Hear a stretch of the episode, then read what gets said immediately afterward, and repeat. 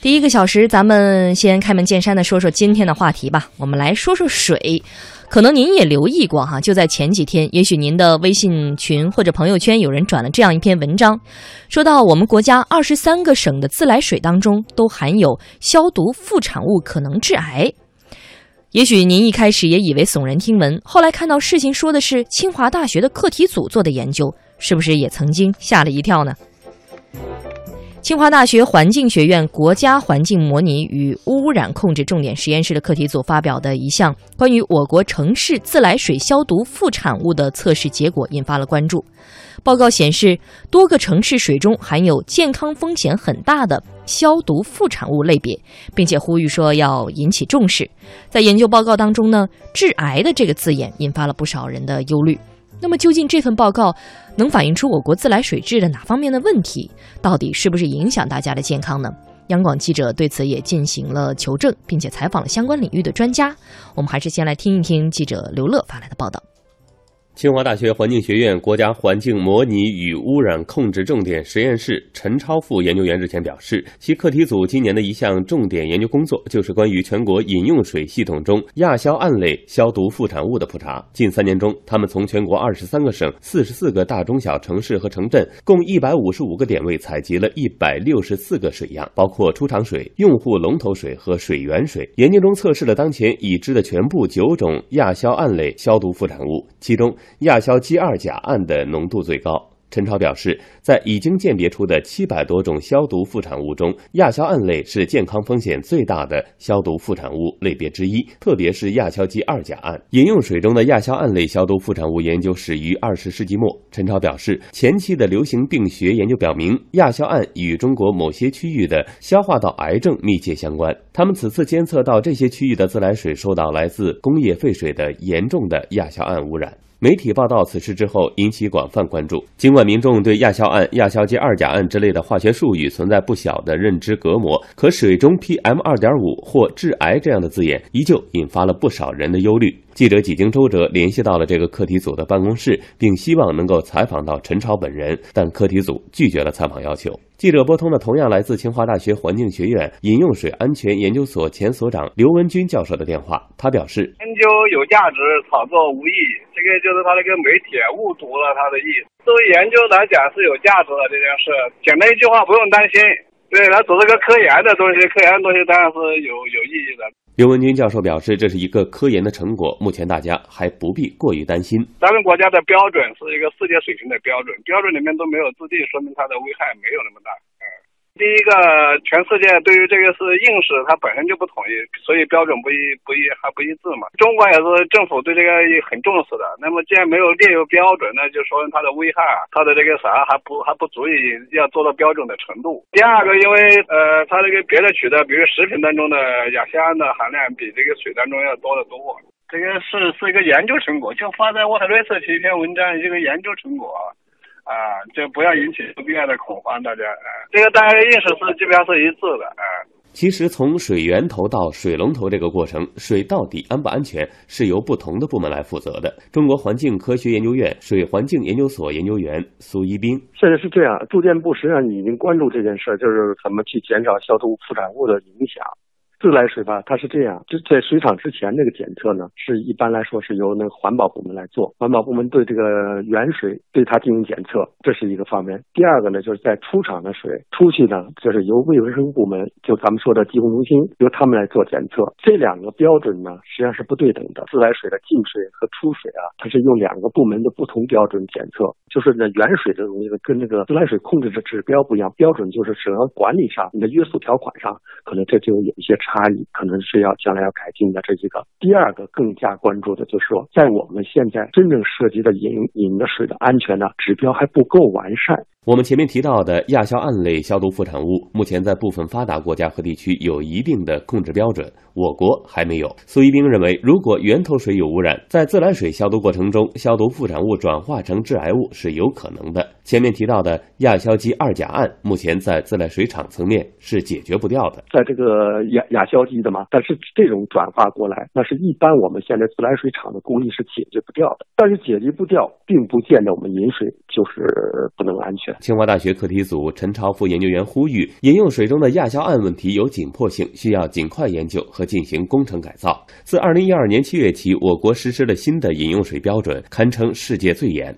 有评论认为，尽量避免有指标遗漏，也应该成为水质标准继续升级的方向。你要这些事儿不提出来，那永远不会有人知道。所谓这种科研成果啊，这个它是有非常好的指导作用，能够促进促进环保、住建、卫生啊这几个部门呃联合起来就好了。我们讲就是从源头到龙头是这么一个全过程控制，从源头到龙头全过程的控制。大家听到这样的表达的时候，多少可能会放心一些啊。自来水可能致癌，这个事儿的确听起来非同小可。那么这个研究到底是怎么回事呢？刚才记者也去做了求证。简单总结一下，恐怕应该说的是，我们国家的饮用水标准是安全的，目前饮用水也都是合乎标准的，大家不用过滤哈。有一种声音呢，是说媒体在这个过程中给一项科学研究加上了耸人听闻的标题，比如。可能致癌物，比如水中 PM 二点五等等的这种加上引号的形容，让大家过滤。这里说的是过于忧虑了，所以引发了一场科学传播的这种不必要的尴尬。嗯，也想问问直播间两位老师，是不是之前也关注过这组报道和后面背后引发的这场舆论的讨论吧？应该说，这场风波随着诸多媒体，比如我们的一些介入和解读，很多人可能消解了这方面的忧虑。嗯。不过，未来类似一些这样的尴尬，怎么来去避免比较好呢？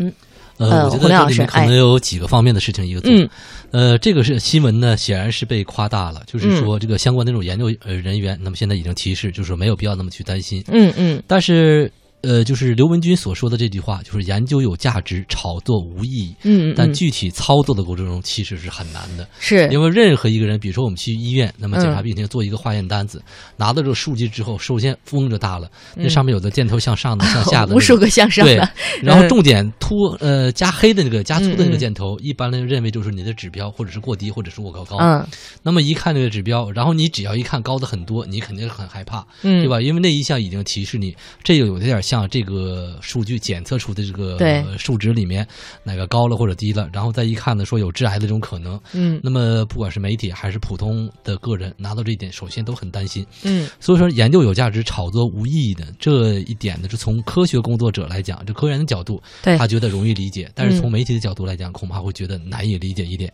因此，我们刚才谈到了一点，就是说过滤是过于忧虑呢，还是希望就是媒体把这样的一个报道给它过滤掉？如果真的过滤掉，媒体可能就觉得这个事情没有任何的新闻价值，他报都不去报，或者说不关心他。但是当某一天这样的一个我们说这个结果出来的时候，大家会说这么轰动的事情怎么没有人去报？所以这里面我觉得需要一个什么呢？就是比较专业的这种呃科研记者的这种报道队伍，嗯，包括我们的科研人员。那么如何用最简单、最通俗、媒体能够听得懂的话来解释这个事情，恐怕就会简单了。但是现在看呢，两者这种对接，一方面专业的科研记者少。另外一方面呢，我们科研人员懂媒体语言的也不多，包括好像对媒体开放的程度、接受媒体采访的这种意愿，好像也不是太高。就是说，可能科研人员觉得说，我接受你的采访，把我想说的都告诉你之后，他就觉得我已经和盘托出了。但是他没有想到呢，你说的这些东西，那么对于记者来讲，依旧是云里雾里。那么他依旧会拿就是最刺呃最吸引眼球的这些话拿出来，总要翻译一下，解释给大家听到底是怎么回事儿。嗯。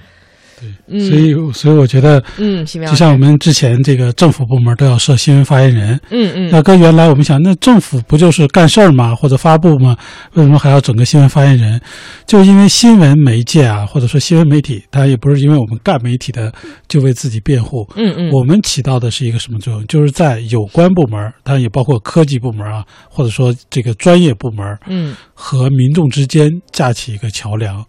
我们是要。这个做到，比如说全面准确呀，或者说这个不夸大呀，不这个呃过分夸张，或者说这个误导信息。但是我们也要让老百姓关注的内容能够呈现出来，或者说我们这个作为一个翻译的一个功能。嗯，所以一个我是觉得，这个有些当然有些。尤其一些专业人士啊，特别喜欢说你们媒体就爱胡说八道，就爱曲解，嗯，对。但是媒体呢也很冤枉，媒体说有时候其实我没有曲解，我我不可能说来你发了一篇论文，好，我把这篇论文在这个中国之声给你念一遍，这不可能的。一定是有我们的理解，嗯，或者说我们会尽量把它全面的来理解。但是百姓呢，或者说作为受众，有可能有误解，这个呢就需要媒体进一步的解释。所以刚才我我听了这个报道，或者这两天我看这个报道，嗯，我是觉得第一呢，就是我们确实需要一定的科学素养。就是有一句这个话叫“离开剂量谈毒性”，这都是都是耍流氓还是干嘛？反正都是胡说八道吧？嗯，对，这个确实是对的。比如说这个砒霜毒不毒？我告诉你，用的化妆品里就有砒霜，这甚至可能我们用的一些吃的一些药里也有，这个没有任何意义。呃，就是说，或者说，你说原子弹这个对人体危害大不大？大。可是我们实际生活当中也可能有辐射呀，是来自太空还有辐射呢。所以这个东西它离开剂量谈毒性确实是没有意义的。第二呢，呃，这个媒体是不是过滤，或者说媒体的炒作该不该？嗯，我恰恰是觉得该。媒体就是要炒作，就是要把这个信息这个传递出去。刚才洪林老师也提到了，媒体就是要起到这么一个作用。嗯，也可能我们的担心是。这个过滤了，或者说是嗯多虑了，或者是这个没必要。但是呢，我们首先要担心，然后再澄清，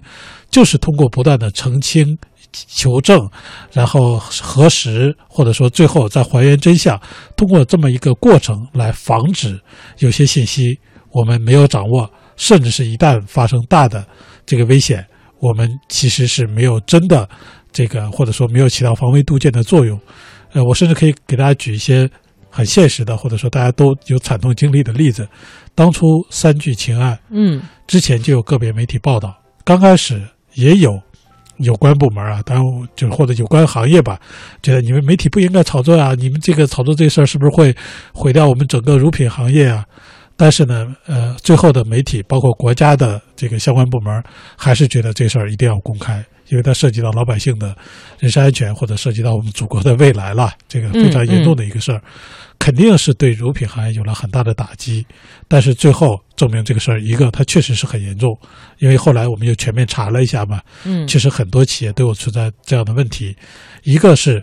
这个哪里跌倒哪里爬起来，你不能说因为我们怕毁了这行业，我们就保护这行业，我们大家都不说，最后真的出事儿了。那可能会比这个更严重。嗯，现在至少我们的乳品行业已经说基本恢复了。嗯，所以我觉得这个事儿呢，呃，没不能要求媒体所有的报道都是，呃，这个完整准确，这个媒体也做不到，或者任何人也做不到。但是呢，媒体要不断的去做一个澄清，嗯，或者说去这个连续的给大家不断的还原，或者叫。无限接近真相，因为真相不存在绝对的标准，是，但是我们要一定要做到无限接近真相。嗯，其实就像刚才记者在整个这个报道当中最后采访的这位专家提出来的，说如果这些事情不提出来，可能永远不会有人知道。呃，刚才我们在直播间的这番讨论呢，不知道您是不是赞同哈？呃，不管怎么说呢，这件事情也引发了大家对于水质安全、水质监测的关注和讨论。我们进一小段广告，马上回来继续。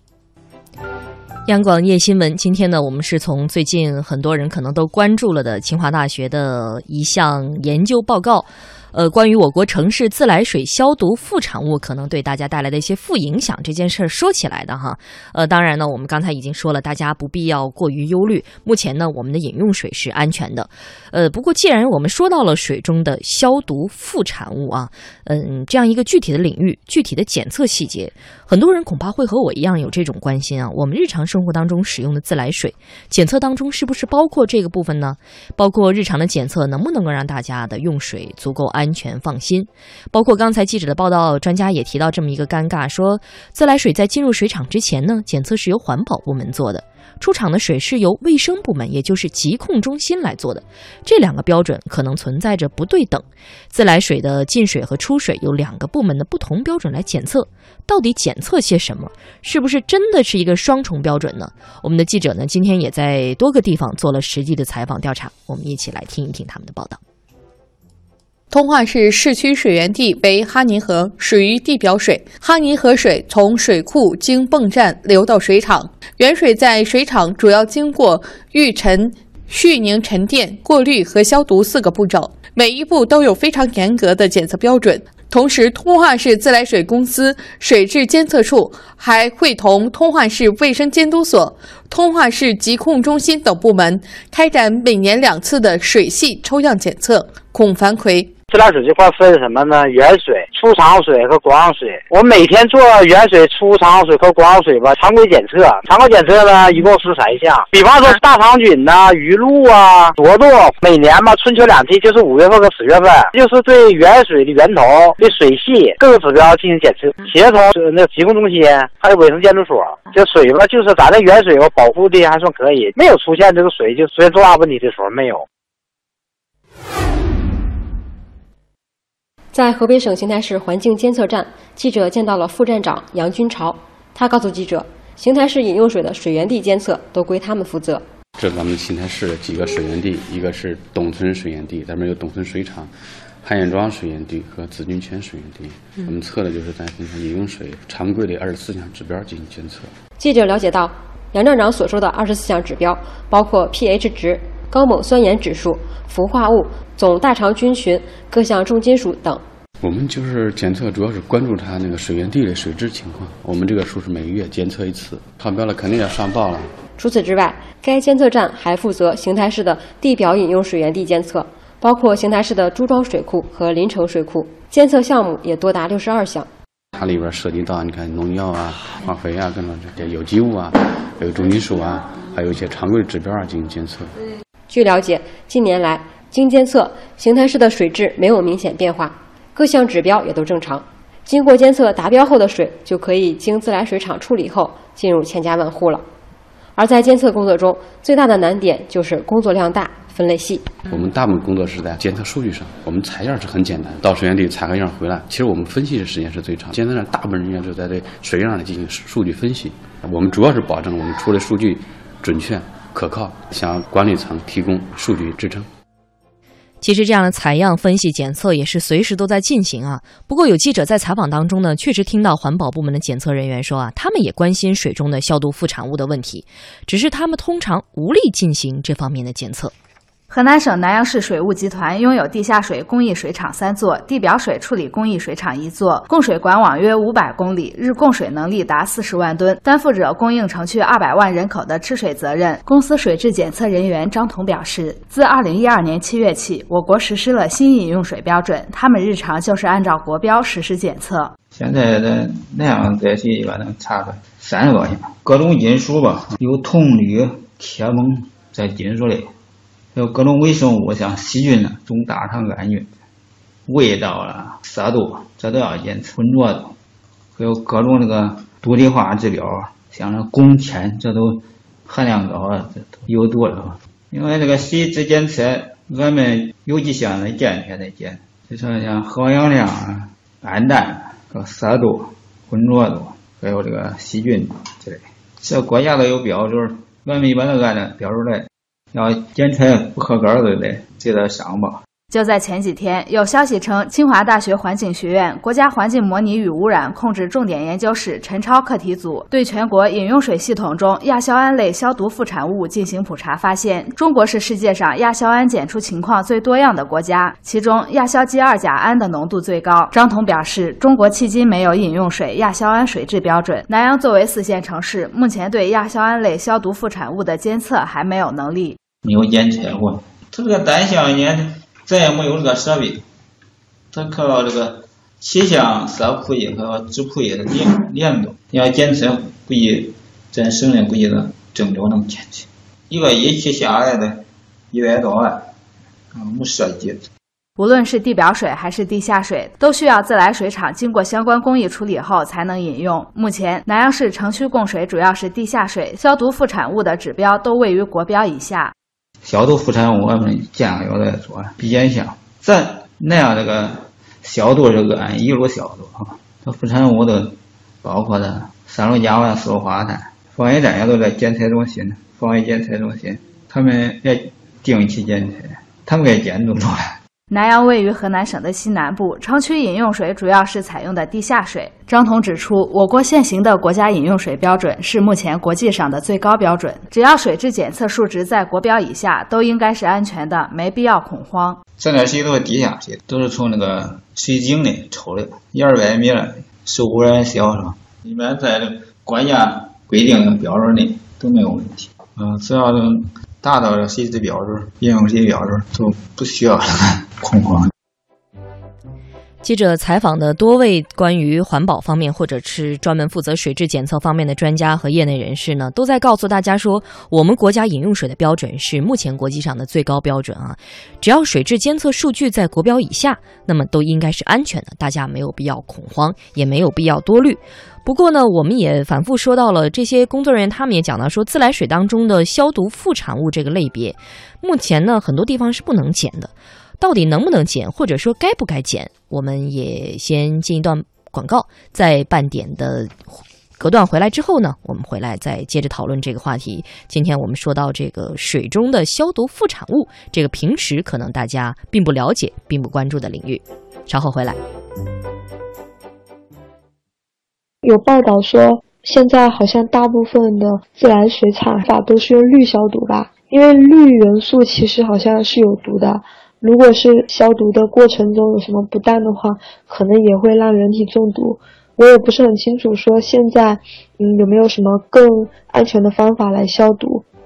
我一直很关心水质问题，有时候我们烧水呀，看到那水上的杂质啊，悬浮物都打电话来咨询哈，到底是怎么回事？特别是发生这种事情以后，感觉用水哈都有点忐忑不安的感觉。居民二次用水水塔里面一些呃水啊。储存之后没有经过再次的检测，用了这个水会不会对人体有伤害？家里面有小孩有老人的话，我一般都是买矿泉水。还有一种方法就是在家里面安装那个净水器。主要是一个是水有没有消毒，第二个是像我们这个城里面的水就是含钙啊什么东西啊，这个比较多。煮开水的时候，那个底下这一层是比较厚的。其实我们普通人也没有什么太多的判断方式，就是看它味道会不会有什么异味，然后还有就是看水流出来清不清澈，有没有什么沉淀物，就会觉得这水是不是有问题，会不会对身体有影响。对我们老百姓来说，只有凭肉眼对水质做一个初步的判断。平时家里用水的时候，水龙头打开以后都要多放一会儿水才敢用的，其他也没有什么更好的办法去识别。我总觉得国家提供的水吧，肯定是达标了呀，不存在这些问题啊。但是现在我不知道我们老百姓应该怎么办。我对自来水这个水源、取水、自来水质量很担忧，希望有关部门赶快加强管理，自来水能达到健康、安全，这是最主要的。自来水的一个水质监测，我是觉得是出于个人对你的水质不放心嘛。那如果是比如说我们自己能做到一个监督，或者是有第三方能有一个监督的话，然后我才会更好去信任它。我们住在长江边上，我希望我们上游的城市不要再往长江排出有毒的水了。我们也要节约用水，把水处理好了才能排放，让更多的人喝上干净的水。央广夜新闻。我们在半点之后回到这个水质安全的话题当中来啊！我是王贤，在直播间，我们的两位观察员是徐斌和洪林。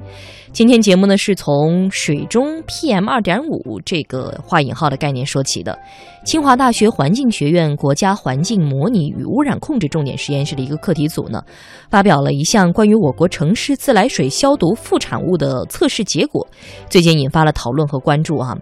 近三年的时间呢，他们从全国二十三个省、四十四个大中小城市和城镇一百五十五个点位采集了一百六十四个水样，这里面包括出厂水、用户的龙头水和水源水。研究当中测试了当前已知的全部九种亚硝胺类消毒副产物，其中呢。亚硝基二甲胺的浓度最高。上半段的节目我们已经概括了，记者去做了求证啊。按照目前的国际标准和我们国家的标准，我们的自来水消毒副产品呢是符合标准的。目前大多数学者的观点是说，包括亚硝胺在内的自来水消毒副产物并不会对健康产生明显影响，只是如果不消毒带来的危害可能更大。世界卫生组织的饮用水指南也是同样的观点。不过呢，在我们的日常生活当中，日常的水质检测其实大多呢并不检这个项目，特别是在基层的一些检测。刚才我们也听到了类似这方面的一些报道，呃，还有记者带来更多的采访细节。上午，记者来到福建连江县疾控中心，水质检验员孙道全正在用原子吸收分光光度计、原子荧光计、离子色谱仪、浊度仪等设备，对取样回来的自来水厂出口水及群众家里的管网终端水进行检测。连江县疾控中心检验员孙道全：我们检测指标主要分为四大类：第一，微生物指标；第二，那个独立性指标；三，感光和一般化学性指标；第四就是消毒剂常规指标。据孙道全介绍，目前福建连江县自来水检测主要是根据二零一六年国家饮用水卫生监测工作方案，每月对辖区内的自来水抽检一次。一周之内将检测结果形成书面报告，送达县卫计局和相关部门进行水质安全性判定。但他坦言，检测指标虽为四大类，但他们做的只是一些常规性检测。一份水，它要正常，你要全部把它检测到，它一共有一百零六项，而我们县这一级，它只能就常规只能做到四十二项里面的三十六项左右。呃，其他里边的话，我们是没有办法进检测的，要到市疾控中心以上进行检测。孙道全告诉记者。自来水厂目前使用的消毒物一般都是较为廉价的含氯消毒剂，在他们连江县也不例外，因此消毒副产物应该来说不可避免。但由于县级疾控中心检测条件和能力有限，目前对自来水的检测只能是常规性的，还无法对三溴甲烷、二氯一溴甲烷、二氯甲烷、甲醛、乙醛。三氯乙醛、溴酸盐等十二项消毒副产物指标进行检测。呃，目前我们县疾控中心对于消毒副产物的话，检测这一块，因为条件有限，现在能检测的大的项目主要有三氯甲烷、四氯化碳和亚氯酸盐三项指标。至于三溴甲烷、二氯甲烷、甲醛、乙醛等其他呃消毒副产副产物指标，还还不能进行检测，所以。呃，我们对于全县广大群众饮用饮用自来水中，呃是否含有呃这类消毒副产物，我们还无法确定。由于自来水中的消毒副产物指标无法检测，对其后续无害化处理自然是无据可依，其饮用安全性自然也就打上了一个大大的问号。记者，我们现在吃的这个自来水嘛，呃，它的消毒副产品。因为我们是没有有很多项目，嗯，我们是没有能力进行检测，对，所以它的安全性我们没办法进行定论，嗯，不敢保证这个水能不能有没有致癌，对，或者有没有影响群众健康，对对。对此，相关检测人员表示，希望国家能进一步完善饮用水卫生监测工作方案，强化对基层疾控中心的技术支持，让县这一级疾控中心也能有能力按照国标五七五零二零零六生活饮用水标准检验方法。对消毒剂指标和消毒副产品指标进行检测，并督促水厂和相关部门进行水质无害化处理。连江县疾控中心检验员孙道全：我们希望上级有关部门加大对我们县疾控中心的技术和资金的扶持，能够将这些消毒副产物列入正常的检测范围，使广大群众能够喝上放心水，安全得到保障。当然了，我们今天在节目当中不是去讨论这个自来水检测标准的一个技术规范哈，但是呢，我们也听到刚才记者采访的这位县级疾控中心的检验员呢，就说到说，呃，其实呢，大家是希望检验这种消毒副产物的，但是因为呃县里面疾控部门的资金和技术设备有限，所以没有办法检测，没有办法把消毒副产物列入一个正常的检测范围。呃，昨天呢，也看到北京环保宣传中心的一个官方微博发帖回应媒体有关的报道，说安全不代表不需要改进。当然呢，要尽可能减少亚硝胺这种可疑的致癌物。但如果盲目追求高标准，最后伤害的还是全体纳税人的利益。所以这儿好像给大家出了一个难题啊，在这种检测设计标准上，呃，大家呢也希望说把这样的消毒副产物这一类的高标准来列入日常的检测当中，但是目前呢好像又没有办法做到。呃，似乎采访的不同的方面的人呢又有不同的观点提出来啊，也想问问直播间两位老师的意见。嗯，徐斌老师，嗯，我觉得是这样啊，就是我们。嗯，平时呢，当然就是是不是列入这个，我觉得可以专家可以讨论。哎，是。但是呢，我们平时这个网友，我觉得有一个错误的观念，我觉得要纠正一下。嗯，怎么说？嗯，一个是这个，嗯，标准或者说这个严格程度，它不是一个绝对的概念，嗯嗯绝对的概念是百分之百，或者说水里所有的污染物对完全为零，绝对的零。这个是做不到的，或者说在任何情况下都做不到。嗯呃，即使能做到，我们也不会做。为什么呢？比如说，嗯我可以要，我可以理论上，实验室里可以做到，我们喝的水里边的，呃，有害物质或者污染物为绝对的零。但你知道那一瓶水会多贵吗？可能一瓶水一万块钱，请问你喝得起吗？这个危害可比那个 你你一块钱的水是里边的污染物可能有万分之一，可比这个危害大多了。因为一万块钱一瓶水的话，我估计全世界百分之九十的人都会渴死，因为根本买不起。嗯所以这是一个就是成本和控制的一个概念，包括我们国家有时候会说，啊、凭什么我们的标准会比国外的要低？比如说嗯国外规定食品当中的某些多，比如农药啊或者一些有害物质的含量，嗯要求达到多少，嗯我们的国家做不到，是我们完全做不到吗？其实不是，不是技术上做不到，嗯是成本上做不到。就什么概念？比如说美国人，假设他买一个蔬菜或者买一个食品，呃，或者包括包括防腐剂类似这样的，他可以说我可以花一美元买一斤，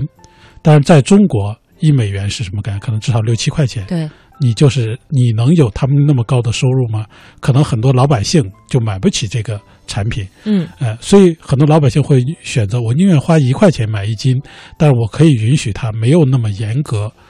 这个是能接受。当然你要说，嗯嗯那我就想买好的怎么办？有啊，市场上有这样的选择啊。你到超市里，就是有有机食品专柜，那个价格一般人都承受不起。嗯反正我承受不起，我我是觉得这是一个，呃，就是在市场经济上其实是有这么样一个概念，呃，就是包括这个，嗯，比如说包括汽车，嗯我们说汽车能不能做到这个发生事故的时候百分之百的保证人的安全？能做到，嗯我可以做一辆坦克给你嗯，但你买得起吗？甭说先不说买得起，你开得起吗？那油得，我给你把这个钢板弄成这个十寸厚，你开得起吗？嗯嗯，包括我们还经常听到一个鸡汤故事啊，这个典型的鸡汤，嗯，就说这个，嗯，二战当中说美国的这个飞行就是那个伞降部队嘛，这个呃伞兵，然后配这个降落伞，这个厂商呢只能做到百分之九十九点九的合格率，嗯，这个美国的军方呢想了很多办法都没用，最后呢想了一个绝招，说每一批出厂里边都要从里边挑一个，让那个厂家的负责人 带上这个伞跳下去，结果立刻变成了百分之百合格。嗯。这个是一个典型的鸡汤文，实际上是做不到的，因为百分之百这个根本就不存在，嗯。世界上没有百分之百的东西，而且如果厂商做到百分之百，那一个降落伞包可能会贵的离谱，嗯。而大部分人就配不起这个降落伞包，那美国就没法打仗了。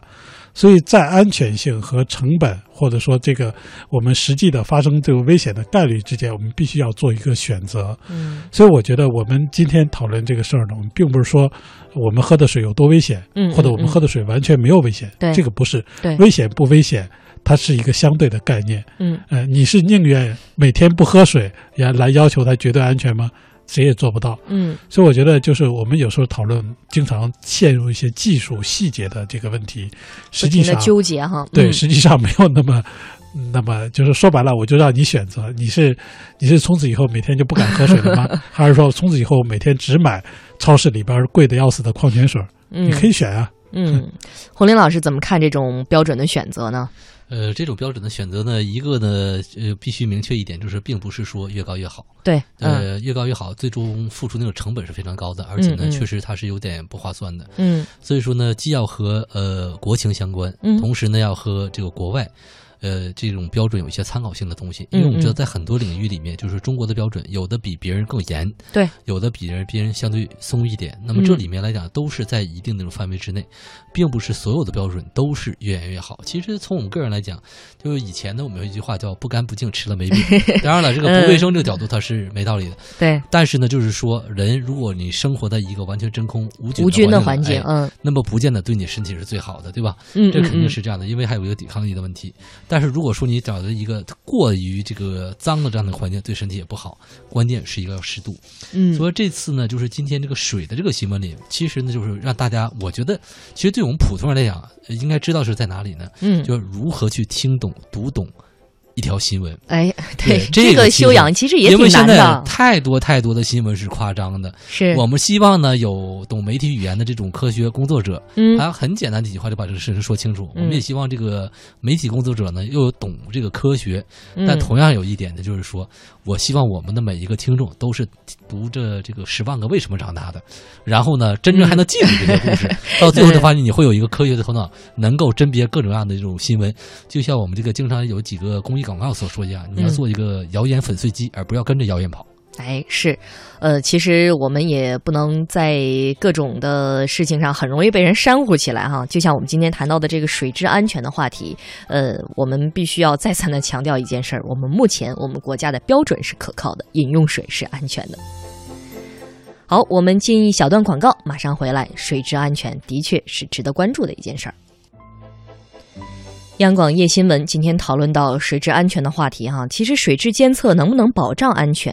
呃，的确大家很关心水质呢，关乎大家的健康，我们每一个人都很关注。而水污染事件也经常是备受瞩目的。就在最近，呃，广西藤县检察院以涉嫌污染环境罪，依法批准逮捕了九三跨省大规模非法倾倒垃圾至浔江，对藤县县城饮用水二级保护区造成污染的三名犯罪嫌疑人。呃，最近的这个和水污染事件有关的消息，我们也来听听央广驻广西记者徐大伟的报道。九月三号晚，广西藤县有关部门接到群众举报，一艘货船在浔江藤县登州头河段向江中倾倒垃圾。接到举报后，藤县政府立即组织公安、环保、海事、水利等部门组成联合调查组，对事件进行调查。经查，今年七月。犯罪嫌疑人唐诗梦雇佣唐诗彪、黄文俊，并租用平南永嘉零五八五号船，与广东东莞市长安镇下岗码头签订了垃圾委托运输协议。协议规定，由平南永嘉零五八五号船承载垃圾后，自行选择卸货点。八月二十五号。唐诗梦等人将平南永嘉零五八五号船开至下岗码头接货。二十八号凌晨，唐诗梦收取双方事先约定的一万两千元运费中的一万元现金后，私下决定将装满四百多吨垃圾的平南永嘉零五八五号船驶离下岗码头，开往广西藤县藤州镇民生村登州头浔江河段进行倾倒。九月三号二十一点左右，装满垃圾的平南永嘉零五八五号船开到浔江登州头处靠岸停泊，犯罪嫌疑人开始将船上的垃圾倒至河中。被制止时，犯罪嫌疑人已经将船上装载的四百多吨垃圾中的约一百吨倒至河中。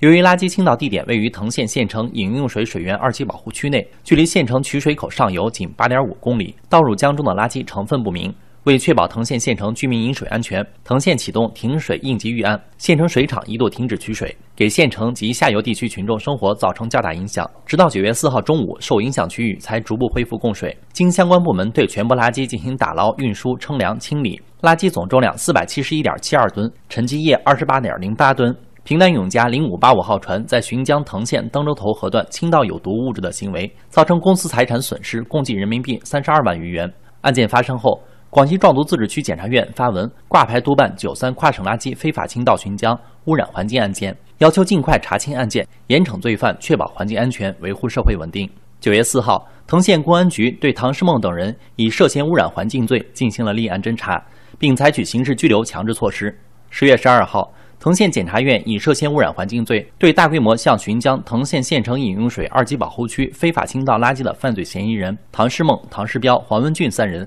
依法批准逮捕。污染水源当然是要受到法律的制裁。当然了，也有地方在水环境治理方面有新的探索。最近呢，海南省水务厅编制印发了《海南省城镇内河湖河长制实施办法》，规定河长、河段长是包干城镇内河湖水污染治理第一责任人，他们要负责牵头组织开展河道水质污染源的现状调查，而且要公开明确职责、整治目标和污染电话。等等的监督电话等等的内容哈，否则失职就要被追责。河长制对于水质监测会有什么样的作用呢？详细情况我们也来问一问央广驻海南记者吴媚苗。你好，媚苗。你好，主持人。嗯，帮我们先介绍一下在海南推行河长制的一些具体的情况吧。好的，那所谓的河长呢，他可以是各个市县区政府的分管负责人，协调这个河湖水环境的治理啊、治理保护以及上下游之间的纠纷，开展水环境的应急事件处置等等。那么河长的名单呢，是由各级的政府发文明确，并且在河岸的险要位置设立公示牌，像刚刚所说的公开监督电话。政府呢要对内河湖的水质进行勘察，制定呃相关的治理方案，那么由河长来切实履行。同时呢，河长的职责他还被直接放入内河湖水污染治理的一个督查评分表中，满分是一百分，光是河长的责任落实呢就占了二十五分。事实上呢，其实全国已经有二十四个省份在呃试行这样一个河长追责制。虽然河长追追责制呢更加的细致严格了，但是呢，对于水质监测治理是否能够做到药到病除呢？也有专家表示啊，河长虽然是一河一治，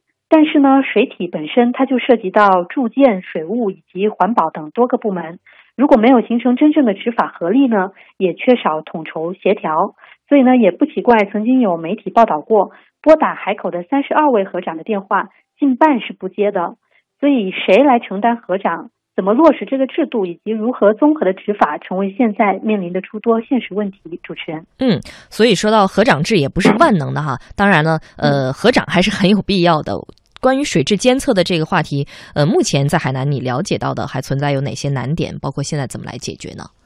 嗯，那么城镇内河湖水质啊，目前是城镇发展的一个环保老大难的问题了。海南省呢，在今年就提出要在年底前力争取消全省百分之二十以上的黑臭水体。今年呢，海南省将城镇内河湖水质的一个污染治理继续列为全省的呃环保六大专项行动之一，开展了一系列的专项督查行动，同时呢，加大对涉水环境违法行为的打击力度。今年的九月份呢，海南省环保厅就公开曝光了十九家环境违法企业的名单。嗯，有关负责人也表示呢，相比督查加追责这样的一个形式，怎么带动社会资本的投入，以及第三第三方治理模式等的运用，以及涉水违法行为科技化的一个手段监测等等，未来应该是一个值得探讨的方向。主持人，嗯，好的，非常感谢妹苗的介绍。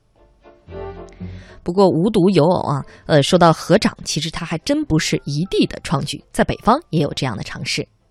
河北秦皇岛市将水系治理列为全市一号工程，建立了严格的河长制，全市设立了市县乡村四级河长，三十四名市级领导全部担任市级河长，另有一百一十三名县级河长，一千四百六十三名乡级村级河长。这些河长编组分包市域范围内十七条河流，形成了每条河、每个河段、每米河道都有人管理、有人负责的四级河长全流域管理体系。为了让河长们担起责任，秦皇岛市明确各级河长的工作职责，并纳入考核，设立河长制公示牌，在媒体公布河长名单和治河进度。不管哪个管段出了问题，河长就是责任主体。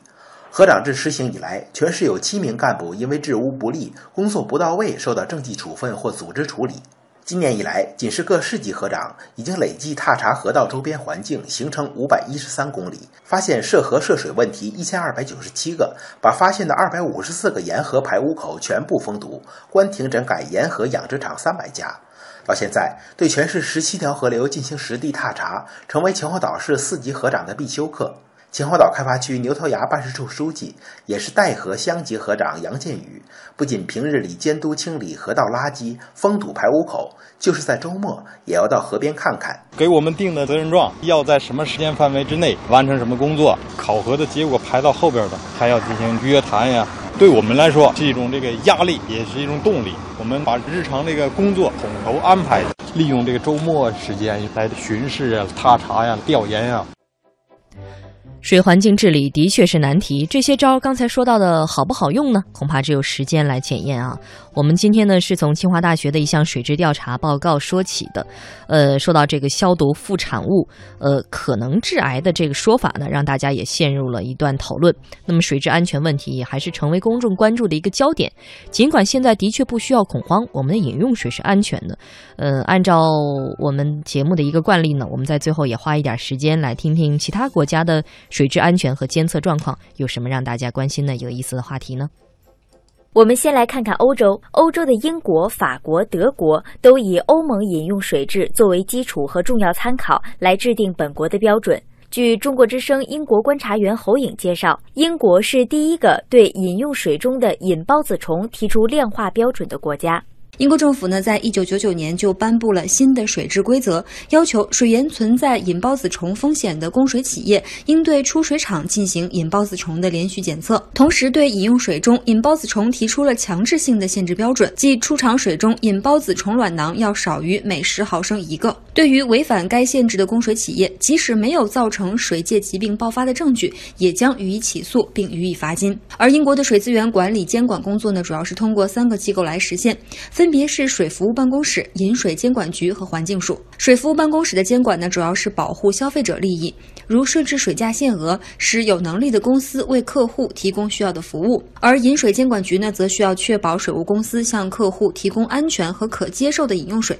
由于客户不能随便的选择供水商，实际上呢，也就是不可能对供水商所提供的水的水质进行比较，因此呢，这是一项特别重要的职能。而环境署的监管呢，则是要确保水资源开采和污水排放的方式不会影响环境。当然呢，英国政府还鼓励水务公司要不断创新，提高效率，凭借有竞争争力的价格和更好的服务，为客户带来更大的效益。我们再来看看德国，上世纪七十年代，德国的水污染还是很严重的。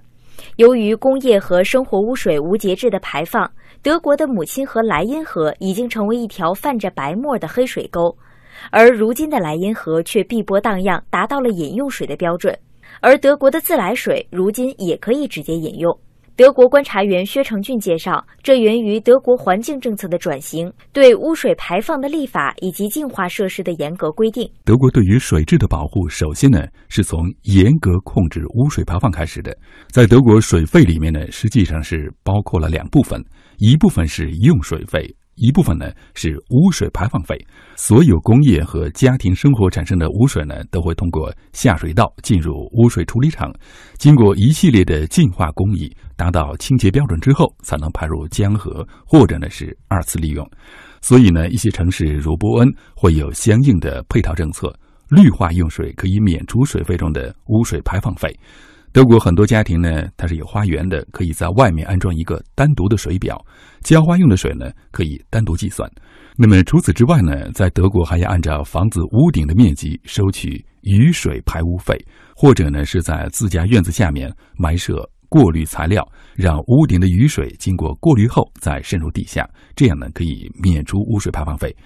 那么还有如德国的高速公路两侧都建有专门的雨水收集池，路面上的雨水经过收集池过滤之后才能渗入地下，从而呢保证地下水质的洁净。再来把目光投向澳洲，澳大利亚的自来水也达到了饮用水的标准。人们一般不会顾虑自来水的纯净问题，而水中的矿物质是不是含量太多导致水质过硬，反倒是澳大利亚居民经常担心的问题。中国之声澳大利亚观察员胡芳介绍，因为自来水可以直接饮用，所以澳大利亚的自来水厂和瓶装水公司经常打口水仗。出品非矿泉水的纯净水的公司呢，经常会和澳大利亚各地的自来水公司打口水仗，因为这些纯净水实际上就是使用的当地的自来水公司的自来水，经过一系列他们做的再度的纯净处理，然后包装上市。消费者权益组织经常会质疑，为什么这样的纯净水装了个瓶子就要比自来水贵两百多倍？而自来水公司经常的表态就是：我们的水已经达到了直接饮用的标准，为什么你还要再进一步的去纯净？难道这是你们在质疑我的这个自来水不能喝吗？纯净水公司的回答往往比较的含糊，甚至有公司宣称：我们并没有质疑自来水不能喝，我们只是方便消费者，给他们提供了一个便携的瓶子而已。我们主要卖的是瓶子。说到最后，听着有点像段子了哈。不管怎么说呢，水质安全的确是全世界都关注的，也比较挠头的话题了。中国环保在线网的文章说啊，当前环保部正在计划发布城市的水质排名，未来和空气质量指数对应，城市水质指数也可能走进公众视野。但没有水中 PM 二点五指标的城市水质指数，会不会一样发挥作用呢？这需要科学的回答。不过，对于公众个体而言，担忧和质疑的不安全感如何消除，才是更大的问题。